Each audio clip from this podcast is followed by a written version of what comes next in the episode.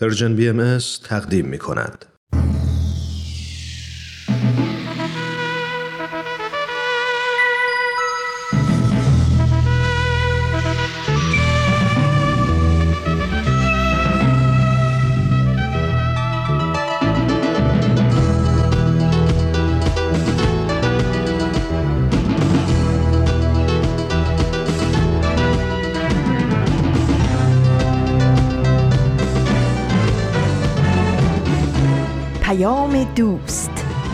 برنامه ای برای تفاهم و پیوند دلها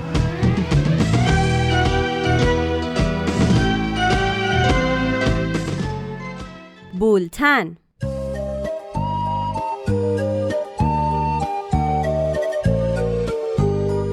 امروز دهم تیر ماه 1400 خورشیدی برابر با اول ژوئیه 2021 میلادی است. این چهل و یکمین شماره بولتن است.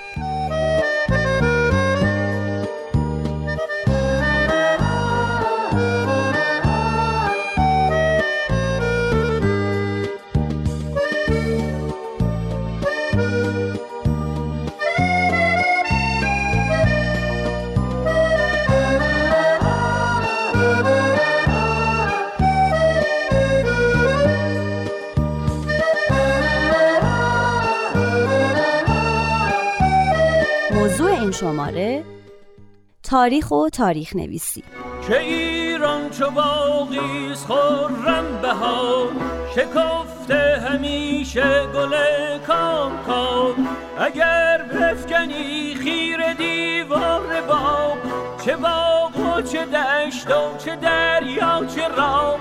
نگر تا تو دیوار اون نفکنی دل و پشت ایرانیان مشکنی کزان پس بود قارت و تاختن خروش سواران و کین آختن.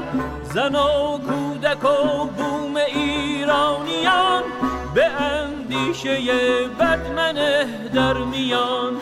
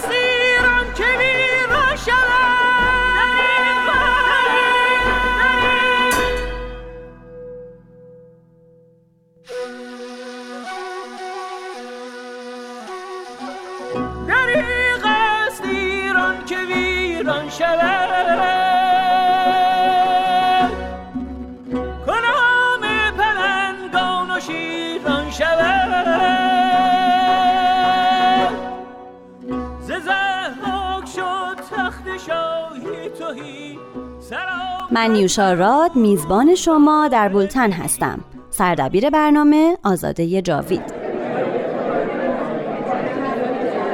هیچ علاقه ای ندارم. وای تاریخ. بدون اطلاع از تاریخ. آینده مفهومی نداره. گذشته و آینده رو بخیال امروز رو بچسب. من تاریخ رو دوست دارم. از چیش خوشت میاد؟ مثل قصه من قصه دوست دارم. اصلا از کجا اومد؟ علم تاریخ از یونان پنج قرن پیش از میلاد من مسیح. دانشجوی تاریخ اوی همش باید حفظ چه. فایده ای داره؟ همه جنگ و این دعوا همه کشت و این کشتار همه بی‌عدالتی. باید بدونیم چی شده. چی بشه؟ از ایران چی می‌دونی؟ روش بزرگ. اولین پادشاه هخامنشی. سلوکیان من که اعصابشو ندارم. اصلا معلوم نیست قصه است یا از واقعیت. کجا بدونیم واقعیت چیه؟ بعدم اشکانی ها اشکانیان خیلی جنگن بعدش ساسانی بازم با رومیان می می‌دونم والا مورخا همشون وابسته. همشون که نه. مورخ آزاد مورخ چیکار ضبط می‌کنه؟ وقایع زمان خودش. امکان نداره بتونه. حکومت ها اجازه نمیدن. تاریخ و مختوش واقعیت ها رو تغییر آره یه میدن. جور دیگه جلوه من میده جنگ دوست ندارم. منم. قدیما خیلی می جنگن حالا چی؟ بعضی جاها جنگ آخه چرا می جنگن؟ ولی تاریخ نویسی آکادمی. عینیتگرا روشمنده بر اساس اسناد کار می‌کنه. ایدئولوژیک نیست. همش ادعا مورخان معروف رو می‌شناسید مثلا یا هرودوت تبری و بیحقی اعتماد و سلطنه پیرنیا اقبال آشتیانی. باستانی پاریزی. زرین کوب نفیسی. کسروی علامه رشید قزوینی یاسمی سعید تاریخ نفیسی. نویس امروزی تاریخ سازی این چیکار می‌کنه. می‌کنه؟ تفسیر به رأی خودش می‌کنه. یه چیزی می‌سازه. همه که اینطوری نیستن. تاریخ نویسان اصلی. سند کار نمی‌کنه. تاریخ نویس باید روشنگری تحلیل کنه. درستی از وقایع داشته باشه. تاریخ منبع شناخت و کمک تفکره می‌کنه حال و آینده رو و درک کنیم درست تصمیم خب یه بگیریم تاریخ اینه که ماها کارهای بد رو یاد میای بزرگ شدیم و کارهای خوب یاد بدیم بنویسیم. یه تاریخ بدون جنگ. در بولتن امروز به مقوله تاریخ و تاریخ نویسی می‌پردازیم. می‌تونین اگه در این مورد نظری دارین با ما در میون بذارین. شماره تلفن مستقیم ما هست دو صرف یک 703 671 88 88 پاراگراف اولین برنامه امروز رو میشنویم. پارسا فناییان تهیه کننده این برنامه یادداشتی از شهرزاد رفیعی رو در مورد تاریخ برامون می‌خونه.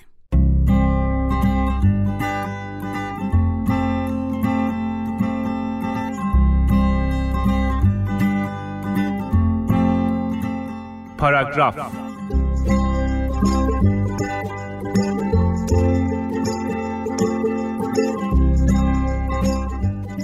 تاریخ رو همیشه برنده ها می نویسن ملتی که تاریخ نخونه محکوم به تکرار دوباره اونه و اینا جمله های معروفی هن که درباره تاریخ شنیدیم. کاملا هم درستن اما امروز بیاین قضیه رو از یه طرف دیگه نگاه کنیم.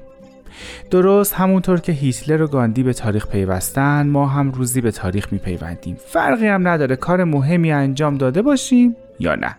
دنیای ما اونقدر در زمینه تکنولوژی پیشرفت کرده که کوچکترین حرکاتمونم از چشم کسی قافل نمونده. ما چیزایی رو که دوست داریم دیگران بدونن با اونا در میون می‌ذاریم و اونایی رو که شخصی تر هستن هم در هزار و یک جا ذخیره می‌کنیم. درست مثل ما که دیوار نگاره های باستانیان رو دیدیم آیندگان هم عکس ها فیلم ها و نوشته هامون رو می‌بینن و صدای ما رو میشنون. اما دوست داریم از ما چی ببینن و چی بشنون. وقتی برای یه مصاحبه کاری رفته بودم از من پرسیدن خودت رو در آینده در چه جایگاهی می‌بینی؟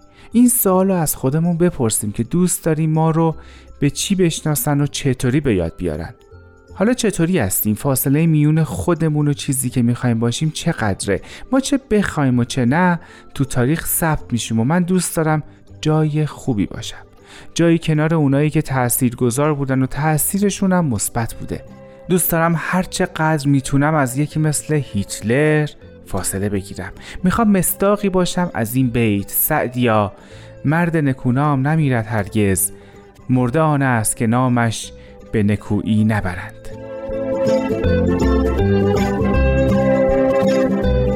خب این از تاریخ. پروندهش رو بستیم و حالا باید از تاریخ نویسی بگیم.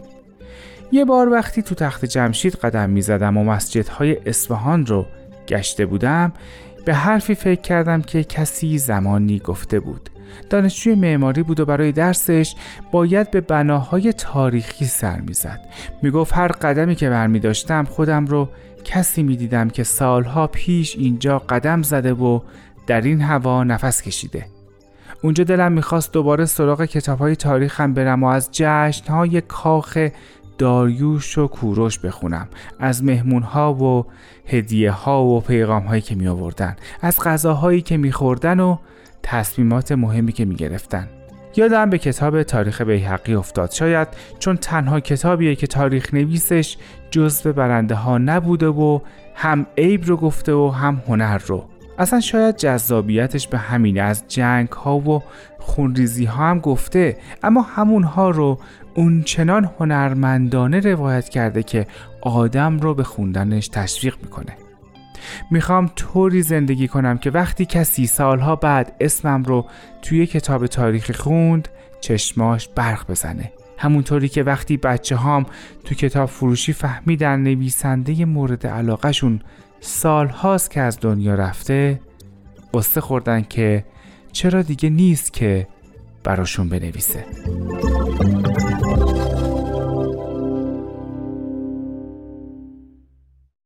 حدود پنج هزار سال پیش بشر اختراع مهمی کرد خط.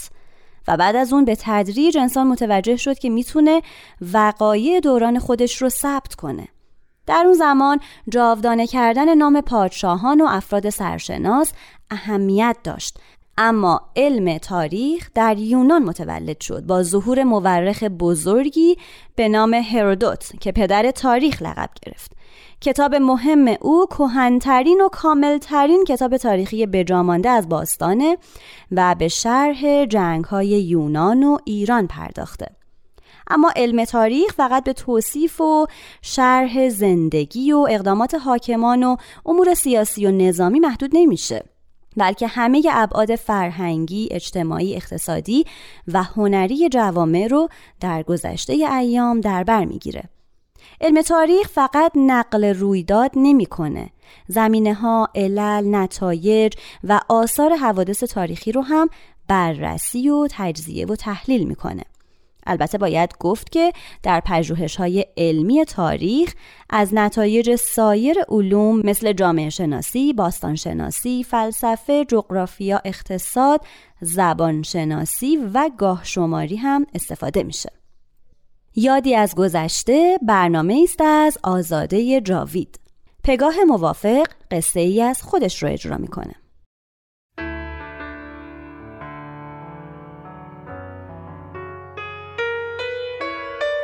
یادی از گذشته.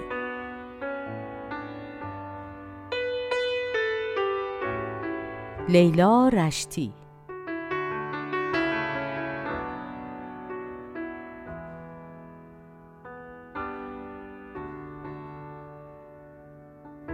من همیشه وقتی اسم تاریخ میاد بیشتر از اون که به خود تاریخ فکر کنم نگران تحریف تاریخ هستم.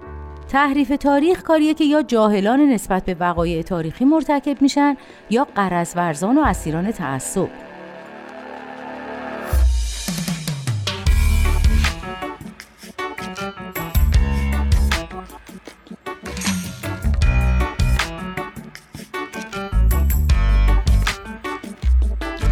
درست چهارده سال پیش بود که من فرصتی کردم و شروع کردم به جستجو در سایت ویکیپدیا. و چون شنیده بودم سایتیه که بیطرفانه اطلاعات رو در اختیار مخاطبین می‌گذاره خواستم ببینم در مورد مسائلی که به آین باهایی مربوط میشه آیا مطلبی رو ارائه داده یا نه. طبیعتا با جستجو با عنوان دیانت باهایی آغاز کردم. مقاله اومد که گرچه می‌شد از بعضی از جملاتش ایراد گرفت اما در مجموع قابل قبول بود. روی لینک های مقاله می زدم که هر کدوم منو به صفحه جدیدی هدایت می کرد که حاوی مطالبی بود بعضیا خیلی خلاصه و بعضی هم نسبتا مفصل. همینطور گشتم و گشتم و در جایی به عنوان شعرای باهایی رسیدم که خب مطلب مورد علاقم بود و به خصوص مایل بودم ببینم از شعرای زن باهایی چی می‌تونم پیدا کنم. رسیدم به مطلبی درباره یک شاعره باهایی به نام لیلا رشتی. متن مطلب به این صورت بود. لیلا رشتی یا بهشتی از زنان شاعره رشت در عصر ناصری منتصب به دین باهایی بود. او فرزند موسا، فرزند شیخ جمال الدین فومنی و همسر ملا یوسف علی رشتی از باهایان رشت بود که به خاطر سرودن ترجیع بندی برای میرزا حسین علی نوری بهاءالله و ارسال آن به عکا یک گردنبند مرصع قیمتی به عنوان سله دریافت نمود. وی در بابل درگذشت.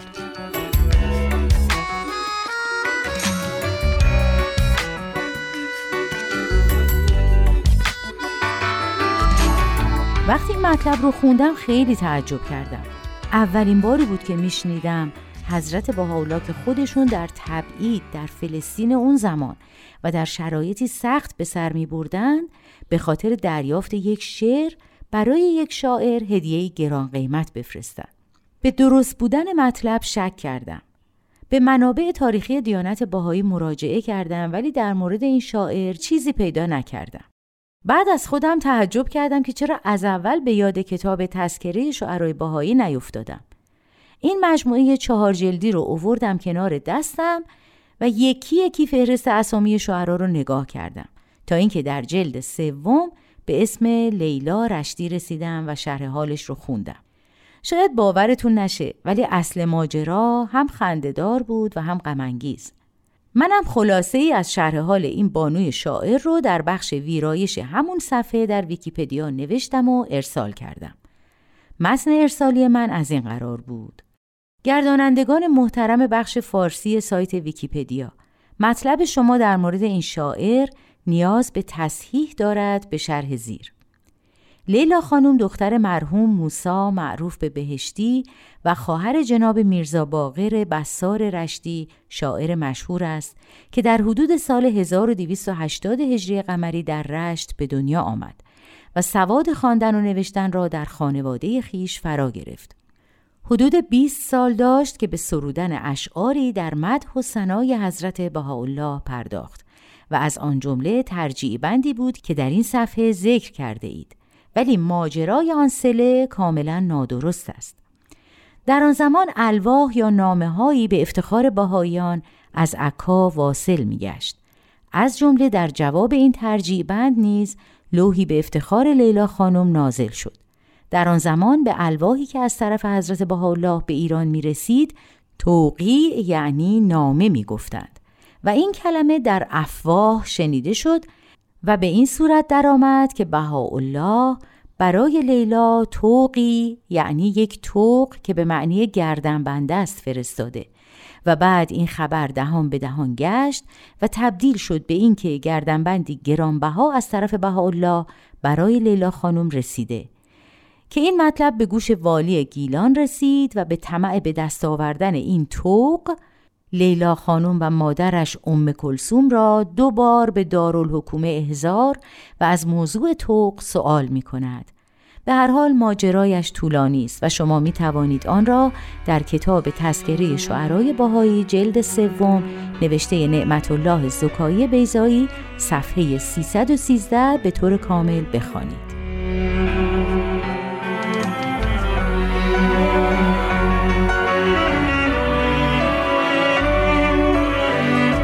بعد از ارسال این مطلب صبر و قرار نداشتم که ببینم گردانندگان این سایت آیا توجهی به این ویرایش می‌کنن یا نه.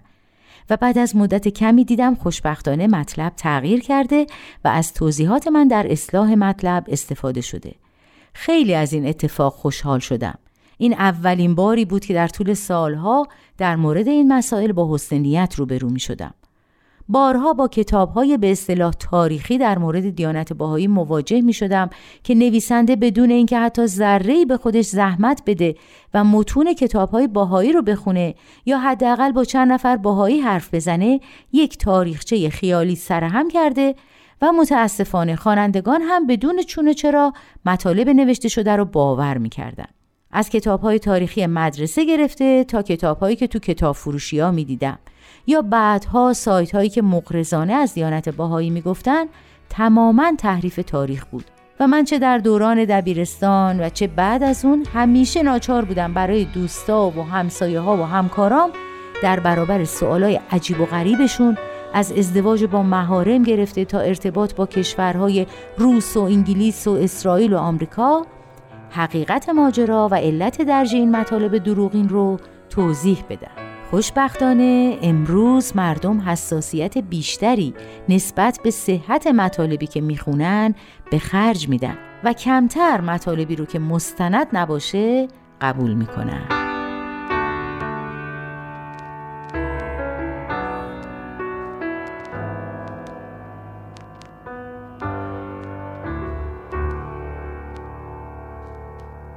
به بولتن گوش میدین جنگ های روسیه و ایران در دوران فتحعلی شاه قاجار توجه عباس میرزا ولیعهد رو به دنیای غرب جلب کرد و از زمان او بود که ترجمه آثار اروپایی آغاز شد. با تأسیس مدرسه دارالفنون دارالترجمه همایونی در زمان ناصرالدین شاه گسترش پیدا کرد و در زمان اعتماد و سلطنه مورخ مشهور عصر ناصری آثار فراوانی از جمله نوشته های تاریخی به زبان فارسی ترجمه شد. آشنایی با روش های مورخان اروپایی مورد توجه نویسندگان و مورخان اون دوره قرار گرفت و به تدریج شیوه سنتی تاریخ نگاری مورد انتقاد متفکران واقع شد. به این ترتیب شکل جدیدی از نگارش تاریخ در ایران رواج پیدا کرد. استفاده از روش تحقیق علمی، بهره برداری از منابع و اسناد و مدارک معتبر و گزینش و نقد اونها در روش تاریخ نگاری نوین باعث شد تا آثار مورخین اعتبار بیشتری پیدا کنند و تاریخ به عنوان یک رشته علمی تدریس بشه. چه بهتر که حالا ما مردم نازنین رو بشنویم. برنامه ای از نوید توکلی. او و مهمانش عرستو رحمانیان در مورد تاریخ و تاریخ نویسی از دیدگاه جامعه شناسی صحبت می‌کنن. بشنویم. ما مردم نازنین.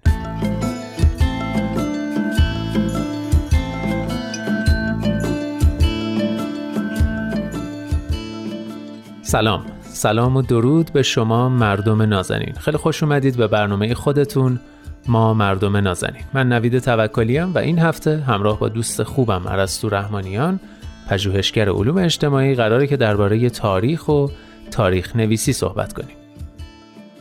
خب عرستو جان خیلی خوش آمدی و خیلی ممنونم که امروزم با ما هستی. داشتم به این موضوع فکر می‌کردم که توی چهل قسمت قبلی گفتگوهامون بخش مهمی از صحبتات مربوط میشن به ارجاعات تاریخی و مثالهای تاریخی. در نتیجه فکر می‌کنم تاریخ و جامعه شناسی ارتباط نزدیک و تنگاتنگی با هم دارن. اگه میشه در ابتدای صحبتات یکم در مورد ارتباط این دوتا برامون توضیح بده و اینکه تاریخ و تاریخ نویسی چه نقشی در علم جامعه شناسی ایفا می‌کنه؟ منم درود میگم. نوید جان به شما و شنونده های برنامهتون. ممنونم. بله تاریخ طبیعتا موضوع مهمی تو جامعه شناسی محسوب میشه. یکی به این علت که خودش از حوزه های مهم مطالعه است تو جامعه شناسی. یعنی ما جامعه شناسی تاریخی داریم. و دوم اینکه خود رشته تاریخ مطالعات تاریخ هم یکی از علوم انسانیه که پیوند نزدیکی با جامعه شناسی داره. بله. و تعامل نزدیکی داره. به خاطر اینکه کار تاریخ در واقع نتایج تحقیقاتی که در تاریخ و مطالعاتی که انجام میشه دیتاهای جامعه شناسی رو فراهم می‌کنه. مثل مثلا جغرافیا مثل آمار اینا در واقع علومی هستن که دیتا میدن برای جامعه شناسا برای اینکه بخوان تحقیق کنن و تاریخ مهمترینشونه شاید توی این علوم انسانی. بله. خصوصا وقتی که صحبت از تغییرات اجتماعی و تغییرات طولی میشه حالا ممکنه بعضی از این تغییرات تکیه های مختلفی از تاریخ یک جامعه باشن و یا ممکنه که مثلا پیوستگی بینشون باشه و اون پیوستگی در واقع معنی خاصی رو برای ما تولید بکنه. به حال این تغییر و دگرگونی همیشه از موضوعات محوری مطالعات تاریخیه. خصوصا تو دهه اخیر فکر کنم تاریخ نویسی بدون در نظر گرفتن مثلا شرایط و ساختار اجتماعی خیلی انجام نمیشه چون خیلی به نظر سودمند نمیاد و خیلی هم طرفدار نداره. مکاتب مختلف فلسفه تاریخ همیشه دوست دارن که سرشت حیات تاریخی بشر و معنا و جهت اون رو پیدا بکنن. دقیقا این جامعه شناسا که دنبال چرایی و چگونگی تغییرات جوامن. درست. درباره سوالی که پرسیدیم موضوع جالبی که حالا جامعه شناسا در ارتباط با تاریخ بهش توجه کردن صورتبندی سیر تکامل بشر در طول تاریخه. این موضوع ممکنه به صورت ویژه درباره یک جامعه مشخص توی برهه تاریخی خاص باشه و یا اصلا کلا درباره کلیت مثلا پیشرفت بشر. بله. مثال بخوام بزنم. مثلا فرض کن مکس وبر برای اینکه بفهمه چرا اروپایی ها به یک باره توی دوره تاریخی خاص نسبت به بقیه جوامع پیشرفت چند برابری داشتن؟ یا به طور مشخص نظام سرمایه‌داری رو چجوری رقم زدن؟ این شکل اقلانی نظام سرمایه‌داری رو مراجعه می‌کنه به تاریخ و ریشه یابی این پدیده در تاریخ. جالبی که با همین مراجعه یکی از مهمترین و شاید پر ارجاع ترین کتاب ها و نظریه جامعه شناسی رو مکس وبر می نویسه وبر تو مطالعه تاریخ به این نتیجه می‌رسه که شروع و نقطه در واقع نقطه شروع این پیشرفت ها از سلسله تعالیم مذهبی گروهی از پروتستان ها حالا به اسم کالوینیسم ها شکل گرفته آها. و این تعالیم اونا رو به سمت کار بیشتر در نتیجه روحیه قوی تر کاری و شکل گرفتن نظام سرمایه‌داری پیش برده. حتی نهایتا درباره اینکه حالا چرا در گذر زمان این نظام دارای شاخ و برگ بروکراتیک شده و از حالت طبیعی و مثبت خودش خارج شده مطالعه می‌کنه ولی به حال اینی که در واقع وبر یک سیر تاریخی رو بررسی می‌کنه که علت وجودی پدیده مهم اجتماعی که اتفاقا فراز و نشیب داشته رو که چه مسیری رو طی کرده تا به این شکل امروزی در بیاد رو می‌تونه بررسی بکنه. آها میشه یه مثال دیگه هم بزنی که قضیه یکم برامون شفافتر بشه؟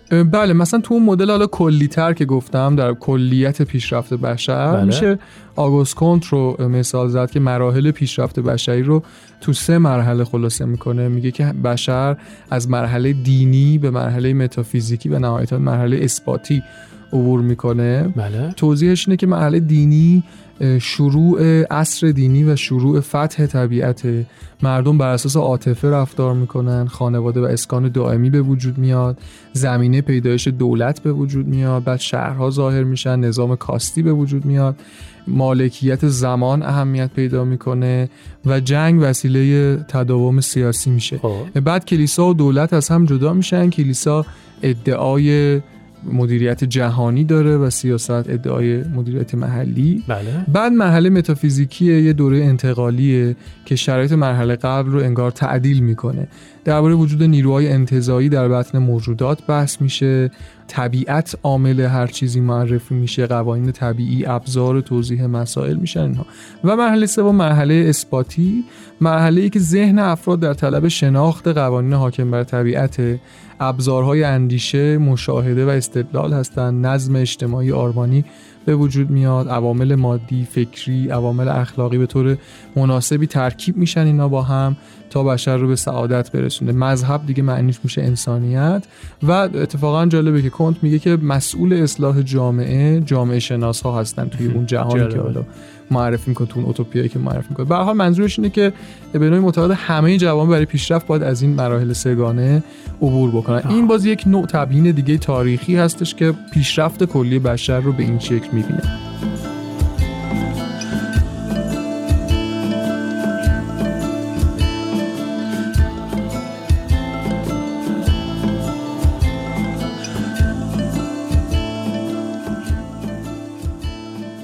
بسیار خب در مورد تاریخ یه جمله معروف وجود داره که میگن تاریخ تکرار میشه از نظر جامعه شناسا این گزاره چقدر درسته یا حالا بخوام سوالم علمی تر بپرسم تغییرات کلی جوامع بشری در طول تاریخ از منظر جامعه شناسی بیشتر خطیه یا دایره ای؟ جالب اتفاقا جامعه شناسا درباره این هر دو نظر رو دارن. یعنی بعضی اون رو دایره وار می‌بینن. مثلا مثل ابن خلدون. حالا ابن خلدون به عنوان جامعه شناس شاید نشناسیم ولی اندیشمند اجتماعی.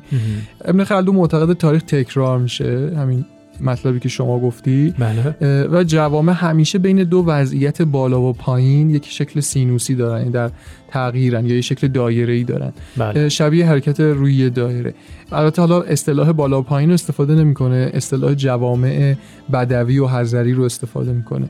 یا مثلا سوروکین یا آرنولد توینبی اینها در واقع نمونه هایی از این متفکرن. اما عده دیگه ای هم هستن که دگرگونی تاریخ جوامع رو به شکل پیشرفتی می‌بینن یعنی خطی پیشرفتی می‌بینن. اغلب این افراد یه اوتوپیا دارن یا یه مدینه فاضله دارن که تو متن نظرشون مثلا مارکس یکی از این دسته نظر پرداز که رسیدن به اون جامعه کمونیستی ایدئال رو در اون جامعه بی طبقه رو به عنوان مدینه فاضله خودش معرفی کرد. آها. یا مثلا همون کنت که براتون مثال زدم در واقع این مسیر پیشرفتی رو می‌بینه برای اینکه بشر بتونه به سعادت برسونه. نمونه های برعکسش هم هستن. این خطی که سعودی نیست در واقع نزولیه. افرادی که در واقع معتقدن که جوامع به طور کلی هر روز بیشتر به قهقرا میرن. معمولا این دسته نظریه ها اغلب یه وضعیت خاصی گذشته ای رو در واقع در نظر داره که همیشه بشر بهتر به اون وضعیت برگرده. مثلا وضعیت آرمانی میشه اون جوامع بدوی که تو طبیعت زندگی می‌کنن و طبیعت عجین بودن اون در واقع میشه آرمانی. و سعادت بشر اینه که به اون برگرده و خب چون اغلب معتقدن که همچین چیزی امکان پذیر نیست بنابراین انگار که جوامع دارن به سمت قهقرا میرن. توی دستبندی دیگه هم هست که بر سر اینکه فائل تاریخ کیه باز نظرات مختلفی وجود داره. مثلا برخی نظر پردازا معتقدن که نخبگان تاریخ رو می‌سازن نخبگان تاریخ رو می‌نویسن انگار. یا بعضی میگن که همه آدم ها مثلا در شکلگیری تاریخ دخیلن. یا بعضی میگن جوامع پیشرفته هستن که در واقع تاریخ رو دارن می‌نویسن یا پیش می‌برن. یا طبیعت و حوادث طبیعیه. یا مثلا ادیان خیلی یا پیروان ادیان میگن که تقدیر اصلا تاریخ رو به وجود میاره. این در واقع نظرات متفاوتی اصیل بر سر فائل تاریخ وجود داره. بسیار خب فقط اشاره کردی به بحث ادیان. می‌خواستم بپرسم نظر دیانت باهایی در مورد مدل تغییرات جوامع بشری و فائل تاریخ چیه؟ این هم سوال جالبیه. به نظر من دیانت باهایی هم مدل دایره ای رو می‌بینه یعنی اون اصطلاح دور و کور رو اصلا استفاده می‌کنه که همین معنی رو میده. بله. یعنی یه نوع تکراره. مثلا توی بحث لزوم مربی معتقده که باید مربی مکررن فرستاده بشه از سوی خدا و تنظیم بکنه تناسب ایجاد کنه بین تعالیم بشری و اینها یا همون مثال توالی بحران و پیروزی در تاریخ یک جامعه. اینها در واقع شبیه اون الگوی ابن خلدون یا بقیه الگوهای دایره‌ایه در عین حال از الگوی پیشرفتی هم تبعیت می‌کنه چون مثل اغلب ادیان یک اوتوپیا و وضعیت آرمانی رو برای سعادت قایی بشر معرفی می‌کنه بله. یا مثلا با تشبیه تاریخ حیات بشر به مراحل رشد یک انسان یا ارگانیسم زنده عملا داره هر دو الگو رو توی یه الگوی بزرگتر جا میده و توی اون دستبندی فائل تاریخ رو هم پرسیدی دیانت باهایی توی این نقشه های اخیرش نشون داده که برای فرد و مؤسسات و کلا جوامع به عنوان موجود زنده ارزش و نقش مهمی قائله پس تو مدل دیانت باهایی هم نخبگان مهمن یعنی افراد تأثیر گذارن. هم کل افراد جامعه به عنوان یک جامعه مؤسسات بهایی مؤسسات غیر بهایی. در واقع هر کدوم یه نقش خاص خودشونو دارن ایفا می‌کنن و باز دوباره مجموعه می‌تونیم بگیم که این شبیه یه ارگانیسم زنده است که اعضای اون در واقع دارن توی زنده بودن و پویا بودن اون ارگانیسم نقش ایفا می‌کنن مثلا ما نمی‌تونیم بگیم فقط کافی رگ ها خوب خون رسانی بکنن در یک مثلا بدن انسان. پس میشه گفت دیانت باهایی درباره فرم تغییرات تاریخی ترکیبی از نظریه ها و دیدگاه های مختلف رو به نظر من در کنار هم می‌بینه دوستان اگه مایل بودین با ما تماس بگیرین به صفحه تلگرام ما مراجعه کنین. به نشانی at persianbms contact. چه کرده ای تو با دلم؟ سرزن است تو مشکلم. یه نفهمیدم چی شد تو رو ندارم. دوریز چشمون ترم رفتی نکردی باورم. بی تو نمی‌دونم کجام کجای کارم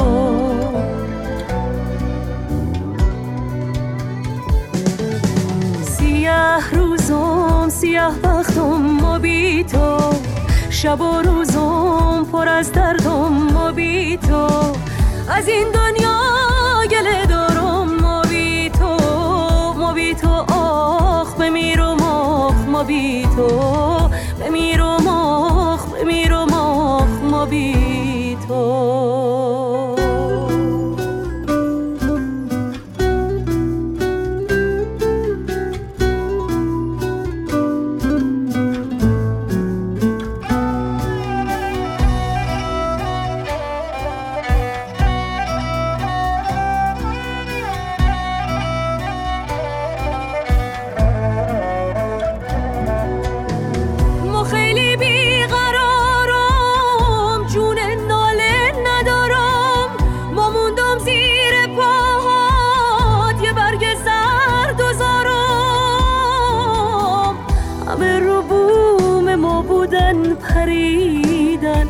شبایی که ندیدم سر رسیدن ما میگم تو دلم شاید خدایا که بند ناف ما با غم بریدن. که بند ناف ما با غم بریدن.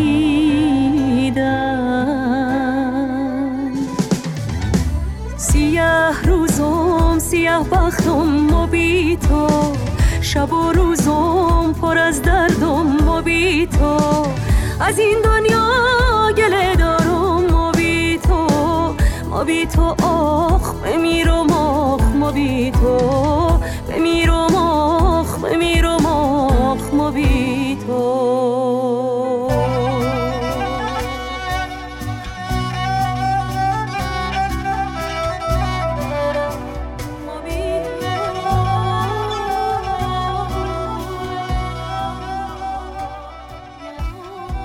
نکته برنامه تنز بلتن رو بشنویم. رامان شکیب تهیه کننده برنامه و همکارش سهراب مزفری این برنامه رو اجرا می‌کنن. نکته.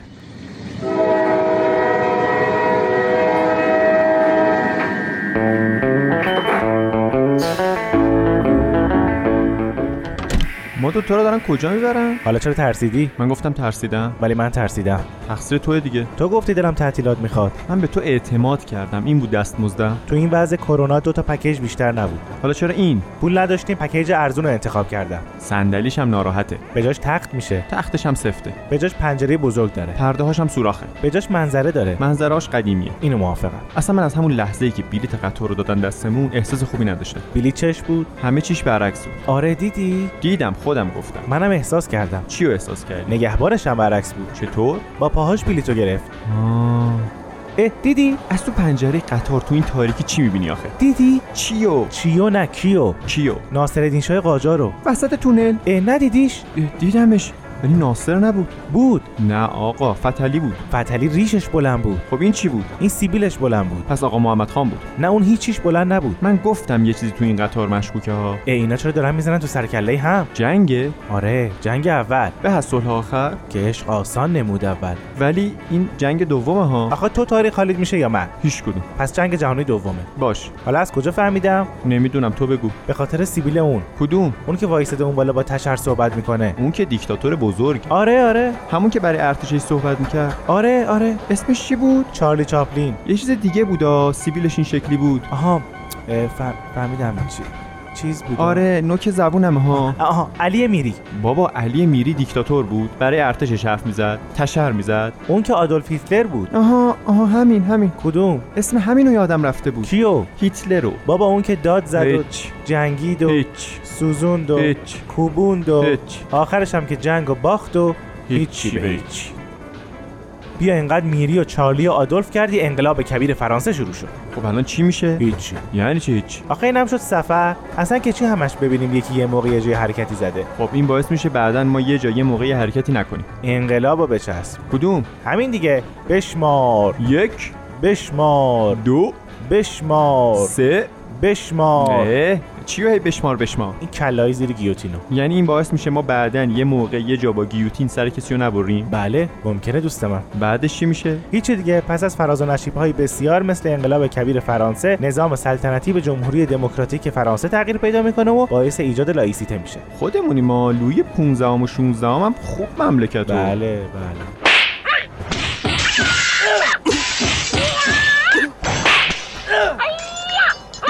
این کی بود؟ چنگیز خانه. وسط انقلاب کبیر فرانسه چیکار می‌کنه؟ دنبال قاتل قالتق قاصدش میگرده. این بنده خدا هم دور دنیا اسیر شده ها. اون کی اون گوشه زیر نور شم داره می‌نویسه؟ تاریخ نویسه. حالا چرا زیر نور شم؟ تو نور می‌بینی تو این تونل به این تاریکی؟ حتما باید تو جمع رو تحقیر کنی. تو جمع می‌بینی تو این تاریکی؟ حالا چی می‌نویسه؟ بذار بپرسم.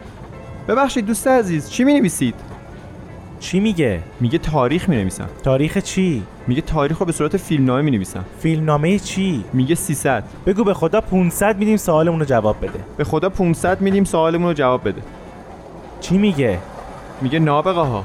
فیلمنامه فیلم 300 داستانش چیه؟ میگه هم هخامنشیا توشن هم یونانیا هم جنگ بین این دوتا. بعدش چی میشه؟ میگه یونانی های متمدن مظلوم به دست هخامنشی های زامبیتور خونخوار خورده میشن. این که تاریخ نیست. میگه خوبم هست. دیدی مزدوره؟ تحریف کننده تاریخ. تاریخ رو به نفع خودت می‌نویسی فکر می‌کنی من و این دوستم هم نمی‌فهمیم؟ اتفاقا خوبم می‌فهمیم. چی میگه؟ میگه تاریخ درست اونیه که ما می‌نویسیم. این کیه هستن میگه فاتح هستم. آه پس فاتح تاریخ رو می‌نویسه. آره شاید. دوست من. جانم. این تعداد سوال و جواب برای قطار در حال حرکت زیاد نبود. نه عزیزم تونل طولانی بود. فکر کردی سرعت زیاد. آها. اونجا چه خبره؟ اون بالا یه چیزی نوشته سب کن سب کن. نوشته به جشن تولد محمد ابن محمد ابن حسین حسینی خطیبی بکری بلخی خوش آمدید. این کی هست؟ مولاناست دیگه. چه بانمک بوده هزار ماشاءالله. آقا بزن بغل. همینجا پیاده میشیم. چرا؟ تولد دیگه خوش میگذره. آقا راست. آقا بزن بغل پیاده میشی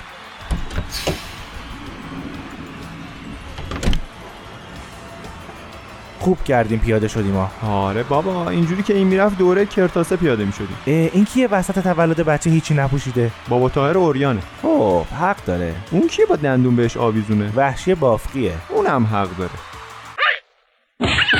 باز این در به در اومد بچه رو برد. ای مولانا. برو جلو ببین چی میگه. وایس وایس. میگه من بردمش قونیه. اسمش هم می‌ذارم رومی. تا وقتی قاتل قالتاق قاصدمو ندیم برنامه همینه. بیا رومی بابا بیا. برو رومی. برو بابا. برو خودمون یه روز میایم دنبالت. برو بابا.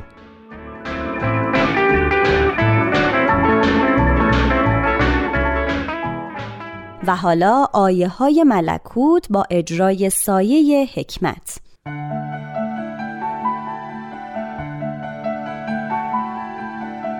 آیه های ملکوت.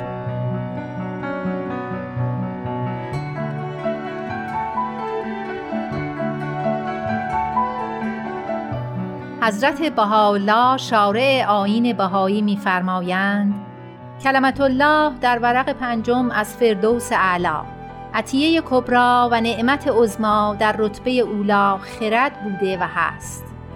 اوست حافظ وجود و معین و ناصر او.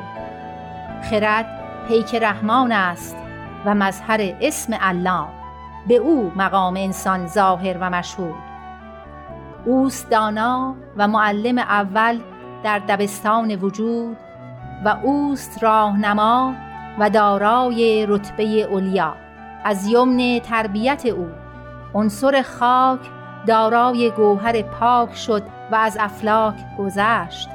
اوست خطیب اول در مدینه عدل و در سال نه جهان را به بشارت ظهور منور نمود.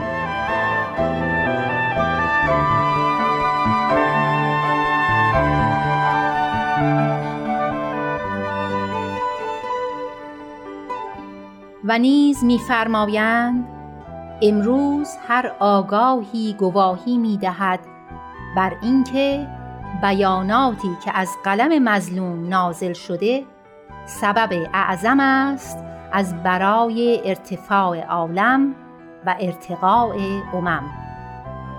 بگو ای قوم به قوت ملکوتی بر نصرت خود قیام نمایید که شاید از از اسنام زنون و اوهام که فی الحقیقه سبب و علت خسارت و ذلت عباد بیچاره اند پاک و طاهر گردد. این اسنام حائلند و خلق را از علو و صعود مانع.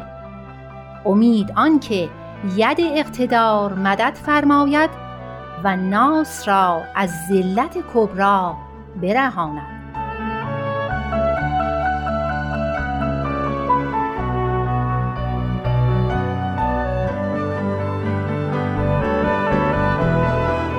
حضرت عبدالبها می‌فرمایند ملاحظه کنید که ادیان مقدسه چه خدمتی به عالم انسانی کرد. دین تورات سبب عزت و بزرگواری و ترقی جمهور اسرائیل گشت. نفسات روح القدس حضرت مسیح چگونه بین اقوام و توائف مختلف متنازع الفت و اتحاد بخشید؟ و قوه قدسی حضرت محمد چگونه سبب اتحاد و اتفاق قبایل و اشاعر مختلفه متقاتله در جزیرت العرب گردید که هزار اشیرت حکم اشیرت واحده یافت و جمیع نزاع و جدال از میان رفت. کل متحدن متفقن در ترقیات مدنی کوشیدند و از ذلت کبرا رهایی یافته به عزت ابدیه رسیدند. آیا هیچ جهت جامعه ای اعظم از این در عالم وجود ممکن است؟ در مقابل این جهت جامعه الهیه جهت جامعه ملیت جهت جامعه وطنیت جهت جامعه سیاست و جهت جامعه افکار و آرا مثل ملعبه سبیان گردد